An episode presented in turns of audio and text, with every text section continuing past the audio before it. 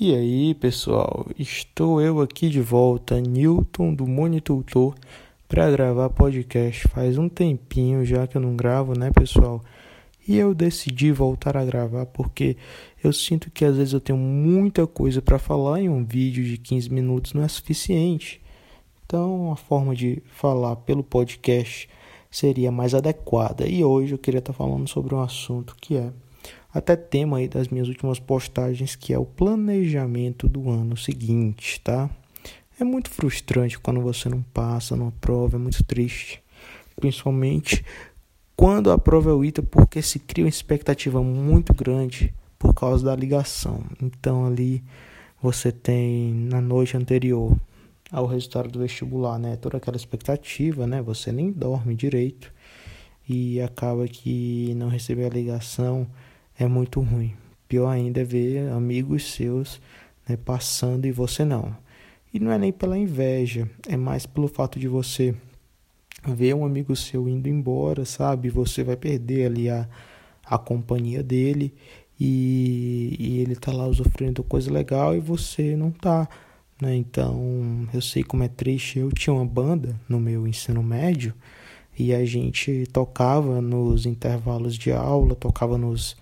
nos eventos culturais do colégio, né? E o vocalista da minha banda era o Zayvan, famoso Smiggle aí da T dezoito, que se formou ano passado, e ele passou um ano antes de mim, né?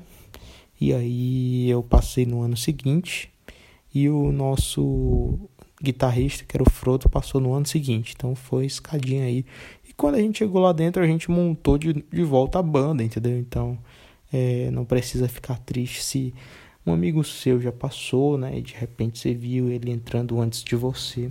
Pode ficar tranquilo que a amizade de vocês vai permanecer lá dentro. Vocês vão voltar a se encontrar, né? E vão poder viver esses momentos. O bom do José Ivan ter passado antes de mim foi que ele pôde viver muitas experiências lá dentro. E como ele é um cara analista, assim, eu considero ele uma pessoa que consegue analisar muito bem as situações e fazer uma síntese, assim, sabe? Então ele meio que conseguiu é, fazer uma análise do que era o I T A e de quais professores eram os mais difíceis, de qual era a abordagem que você tinha que ter para cada matéria e de como se virar em cada situação. Então, meio que quando eu cheguei lá, ele já sabia de muita coisa, de muita coisa sobre o I T A, sabe? Quando vocês chegarem, vocês vão ver que existe toda uma... Como é que eu posso expressar? Existe toda uma teoria por trás de como sobreviver lá dentro, entende? Então, tem professores específicos que têm uma forma de cobrar o conteúdo que você precisa saber para que você, de repente, não seja pego de surpresa, porque, às vezes, conhecimento não é suficiente. Às vezes, não. Acredito que, em todas as áreas da nossa vida, só o conhecimento não é suficiente, você precisa ter uma certa experiência, você precisa ter um timing. O que é o timing? É saber a hora certa de agir, tá bom? Só ter conhecimento não basta, não adianta você chegar na prova do I T A, saber fazer ela, mas não ter velocidade. Não adianta você chegar na prova do I T A, saber fazer todas as questões, mas errar por desatenção. Então existe aí, né, toda uma teoria por trás da forma como você reproduz esse conhecimento durante a prova, né? Então, esse é um dos, é um dos cinco passos. Na verdade, esse é o quinto passo, né, que eu falo. Os cinco passos para você ser aprovado em qualquer vestibular são: primeiro passo, o autoconhecimento, né, aquele momento em que você reflete sobre o que você quer para o seu futuro, onde você conhece as faculdades. E então, quando você decide estudar para algum vestibular, então você tem que começar a estudar de propósito. Não adianta você estudar por imposição dos seus pais, não adianta você estudar porque de repente você, seus amigos estão fazendo isso. Você tem que estudar com o propósito de é, realizar um sonho maior. Então eu aconselho os alunos a procurarem uma faculdade que leve eles até um sonho maior, um propósito maior, porque a faculdade não é tudo, a faculdade não é o fim, a faculdade é só o início de uma linda trajetória. E nem sempre a faculdade vai ser é o único caminho para você chegar onde você quer. Às vezes você pode não conseguir entrar na faculdade, entrar em outra, e essa outra faculdade ser muito melhor do que a faculdade que você planejava. Enfim, autoconhecimento é importante para você estudar de propósito, né? Para você não estudar porque você tem que estudar, mas estudar porque você quer estudar, sabe? Não enxergue o vestibular como um caminho sem saída, uma rua sem saída. O vestibular é uma das milhares de opções que você tem aí. Quando você estuda porque você quer, você se sente muito mais positivo, você se sente muito mais motivado e muito menos pressionado a passar. Você não tem a exigência de precisa passar. Você quer passar e por isso você dedica aí o seu esforço, o seu empenho. Então, vem um segundo passo, né? Depois que você toma uma decisão baseado aí nos seus planos para o futuro, nos seus sonhos, você tem que se certificar de que tem tudo que você precisa para estudar, né? Essas são as condições preliminares para o estudo. Você tem que ver se você tem um bom material, se você tem teoria, né? De repente, você é um aluno que gosta de videoaulas, então você tem que ter professores, ou você prefere uma coisa presencial, então você tem que procurar um curso presencial. Ou não, se você é que nem eu, eu amo livros, não gosto de aula. Para mim, aula é uma coisa assim que me dá muita agonia, porque eu sempre estou num ritmo diferente do professor. Às vezes o professor está muito rápido e eu gosto de parar e assimilar aquilo, mas não dá para parar a aula presencial. A aula online até que dá, mas a presencial não dá. E, ou então, às vezes, o professor está muito lento e você já entendeu aquele assunto, você quer acelerar ele, mas também não dá. Então, eu meio que sempre ia na velocidade diferente do professor e por isso eu preferia livros. Porque quando eu estava lendo um livro que era muito prolixo, eu meio que trocava de livro, ia para outro livro, né? E existem diferentes perfis, é por isso que quando a pessoa chega para perguntar, Newton, qual o melhor cursinho? Não existe uma resposta absoluta. O que existe é você se analisar, né? Por isso que o passo um é autoconhecimento. Você conhecer o seu perfil. Você aprende melhor com livro ou com apostila? Você aprende melhor com videoaula ou com aula presencial? Você se sente bem em uma sala de aula? Porque estar numa sala de aula exige de você uma inteligência emocional muito forte, sabe? Para você não ficar se comparando, para você não ficar com inveja, para você não se sentir abalado por possíveis provocações, para você manter um relacionamento amigável com os demais. Então, é, você precisa ter uma inteligência emocional para que você consiga, né, cultivar boas relações e isso não afetar os seus estudos ao longo do ano. Já vi muitos amigos meus que, sabe, é, brigaram com a turma e meio que ficaram isolados. E você está num ambiente onde tem pessoas incríveis e você É, briga com elas, você deixa de aproveitar um dos benefícios do curso presencial, que é a troca de experiência, né? Então, eu acredito que eu soube aproveitar muito bem o ambiente presencial do meu cursinho, porque eu meio que desenvolvi isso é, na igreja, né? Eu estava na igreja, então eu estava é, engajado com várias coisas na igreja. Para quem não sabe, você se engaja com um projeto social e meio que precisa de alguém para fazer alguma coisa e você vai lá e faz, e você meio que não precisa ter muita habilidade, você precisa ter vontade. Então meio que eu desenvolvi essa proatividade de, sabe, ir lá e pintar casa e doar cesta básica e cuidar de criança, sabe, e ensinar alguma coisa para eles e usar música para muitas vezes tirar uma criança do, do meio hostil, né? Tipo, ao invés deles ficarem domingo à noite ociosos na rua ou então perto de pessoas maldosas, eles ficavam lá na igreja ouvindo história da Bíblia. Então meio que isso desenvolveu em mim uma capacidade de lidar com pessoas, sabe, de lidar com um grupo. E eu usei isso na minha escola para ir atrás das pessoas que eram boas e me espelhar nelas. Então eu chegava para uma pessoa que era referência para mim em química, eu perguntava: meu, como é que você está estudando química? E ele me falava: ah, eu gosto muito do livro do Aristânio Mendes, que para mim é o melhor livro de orgânica. Então, não, é, tem esse livro aqui do Russell, que eu aprendi bastante sobre é, a parte de equilíbrio ácido-base. Ou então outra pessoa falava, olha, esse livro aqui do J D Lee é um livro bom para química inorgânica, mas você tem que tomar muito cuidado, porque ele tem muita informação. Então, eu te aconselho a usar ele quando tu tiver mais avançado aí nas matérias. Então, te estar perto dessas pessoas e ter meio que uma cara de pau para pedir ajuda, para ser humilde, né, de não achar que eu sei tudo, é, me fez aprender bastante com pessoas muito boas e gastar menos tempo para aprender.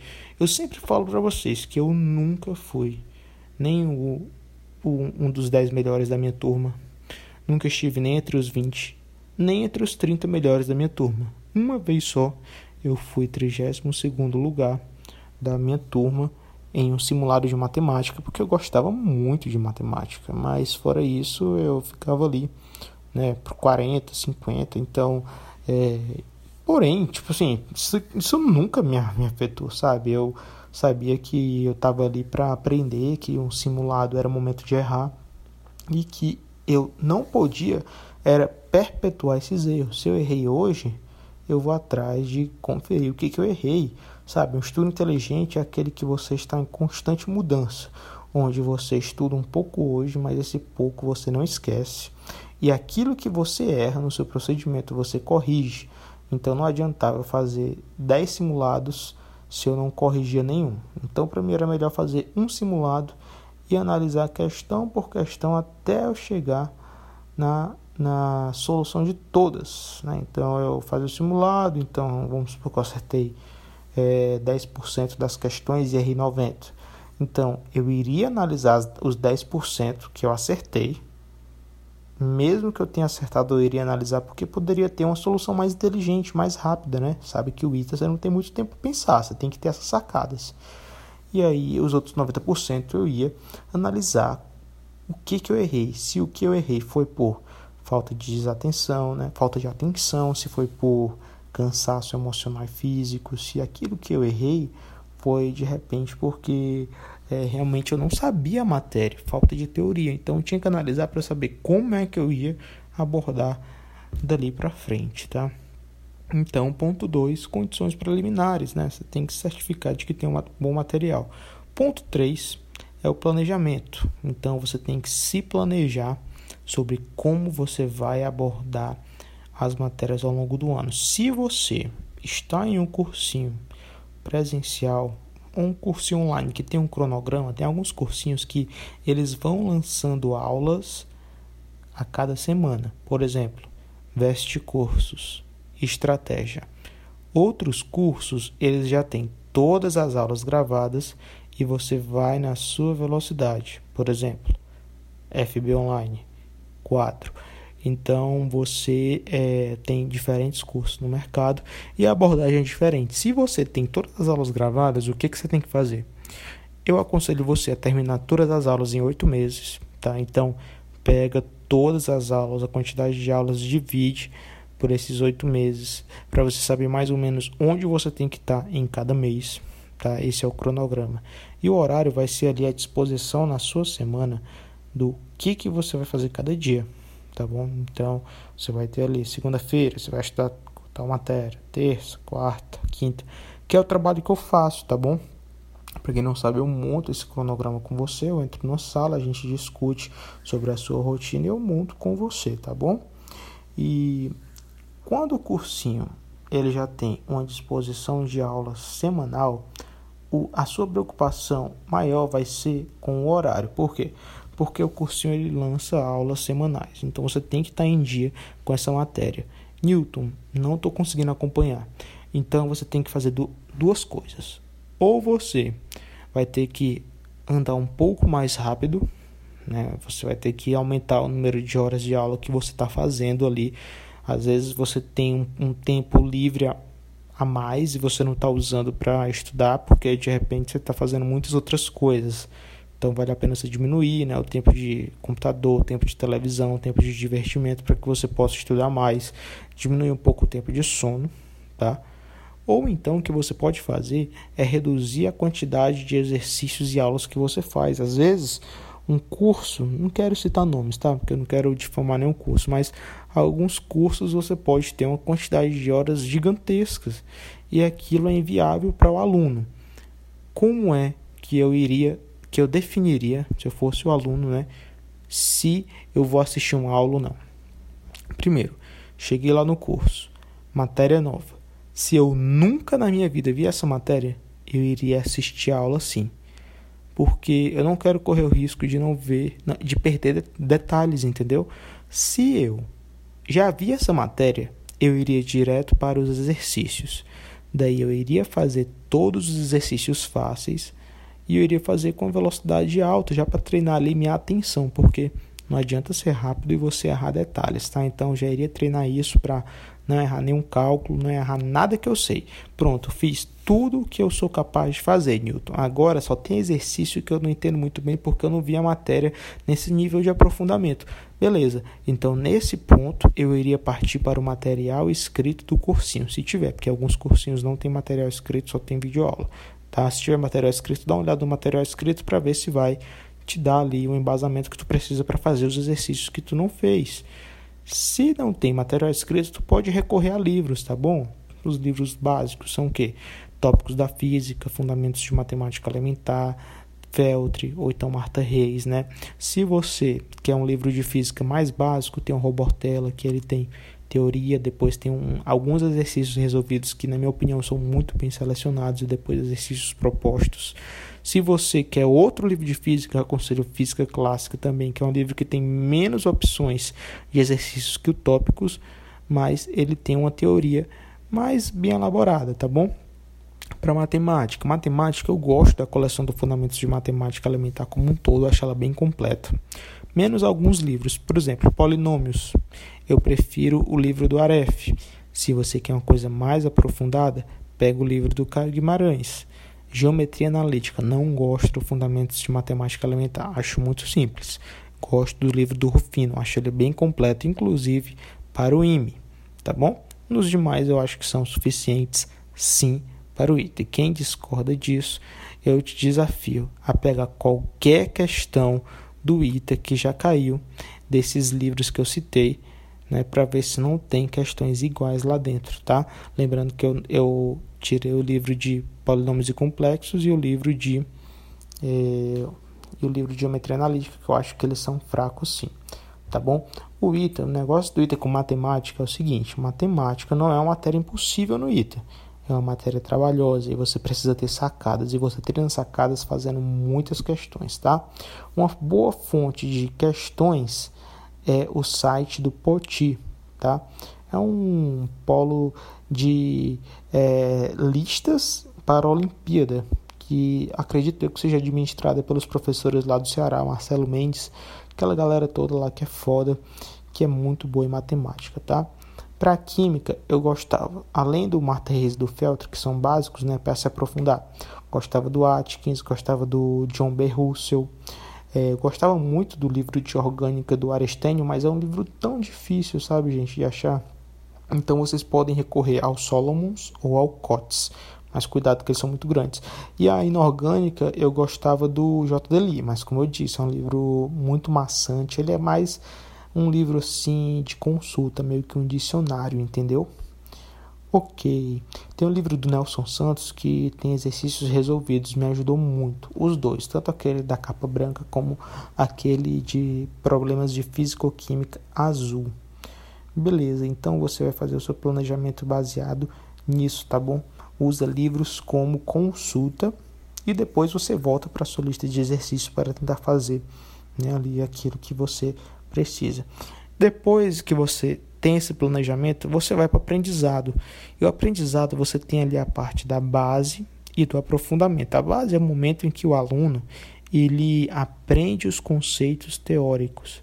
Me diz o que, que o engenheiro faz. O engenheiro, ele é aquele que analisa fenômenos da natureza e ele tenta achar fórmulas matemáticas, modelos teóricos que consigam reger, prever aquela situação. O engenheiro gosta de dominar as situações para que ele possa, né, utilizar para determinado fim. Então você vai ter ali no início, na base, um estudo de teorias, de conceitos, e você vai ter um estudo matemático das fórmulas, tá bom? Então você vai fazer exercícios bem básicos, exercícios teóricos, exercícios de aplicação, você vai fazer alguns exercícios de nivelamento e você vai subindo ali de nível até chegar no nível mais aprofundado, mais complexo, onde você tem assuntos misturados, você tem muitos dados, você tem um assunto sendo cobrado de uma maneira bem subjetiva, de um jeito assim que normalmente uma questão do ensino médio não cobra,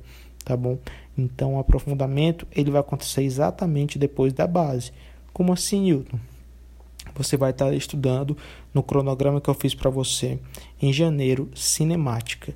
Chegou mais ou menos ali na metade de janeiro, você vai ter terminado, né, os principais tópicos de cinemática e feito alguns exercícios fáceis. O que, que você vai fazer? Vai começar logo dinâmica? Não. Agora você vai fazer exercícios aprofundados de cinemática até chegar no nível, assim, mais ou menos do vestibular do I T A. Poxa, Newton, mas esse ano é o meu ano da base. Pois é, mas eu quero que você suba de nível até chegar no nível aprofundado.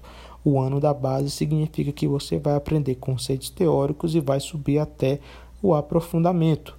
Eu quero que você seja capaz de passar na primeira fase, para que no ano que vem você possa, né, no ano de dois mil e vinte e dois, você possa fazer uma lapidação, possa fazer um nível acima do aprofundamento, o nível I T A, entende? Show! E depois do aprofundamento, o que, que vem? Treino de velocidade e estratégia de resolução de prova, tá bom? Então, é o momento em que você vai treinar ali a sua velocidade com simulados. Você pode treinar também com listas de exercício. E como é que você treina velocidade? Você vai pegar, né, a sua lista de exercícios que você vai fazer. Vamos supor que você vai estudar ali por uma hora. É, ou melhor, você vai estudar por duas horas. Duas horas de exercício, tá? Na primeira hora, eu quero que você É, cronometre, né, uma hora e veja quantos exercícios você faz. Vamos supor que você fez cinco. Na próxima hora a sua meta é fazer seis. E aí você vai ter na sua mente muito claro, né, quantos minutos você vai ter para cada questão, dez minutos. Porém, você sabe que dessas seis questões, nem todas são fáceis, nem todas são difíceis. Portanto, é bom que você gaste menos que dez minutos nas fáceis para sobrar mais tempo para as difíceis. E esse cálculo vai deixar você craque nesse, nesse, nessa administração do horário, e você vai fazer isso no dia. Lembro bem que eu estava na prova e a cada questão que eu fazia eu olhava para o relógio, ou então perguntava para o instrutor que horas era, para eu saber quanto tempo eu tinha e eu poder administrar. Se eu, o que, que eu ia fazer? Bom, eu tenho tanto tempo, é melhor eu arriscar fazer essas três questões que restam, ou é melhor eu arriscar escolher duas, focar nessas duas questões para garantir que eu vou acertar elas e deixar uma sem fazer. Então você tem que ter essa administração bem quente na sua cabeça, tá bom? E no final de semana você treina aí a sua estratégia de resolução de prova, né? Eu sempre gostava de fazer eh, metade de cada prova, escolhendo primeiro as mais fáceis, de modo a garantir o corte. Então, essa era a minha estratégia.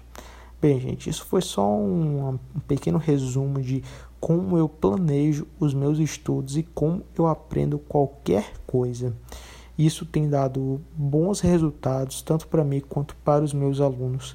E eu espero agregar aí na vida de vocês nesse ano de dois mil e vinte e um, tá? Se esse podcast te ajudou, peço que você envie ele para os seus amigos, envie aí para outras pessoas, foi algo bem rápido, tá?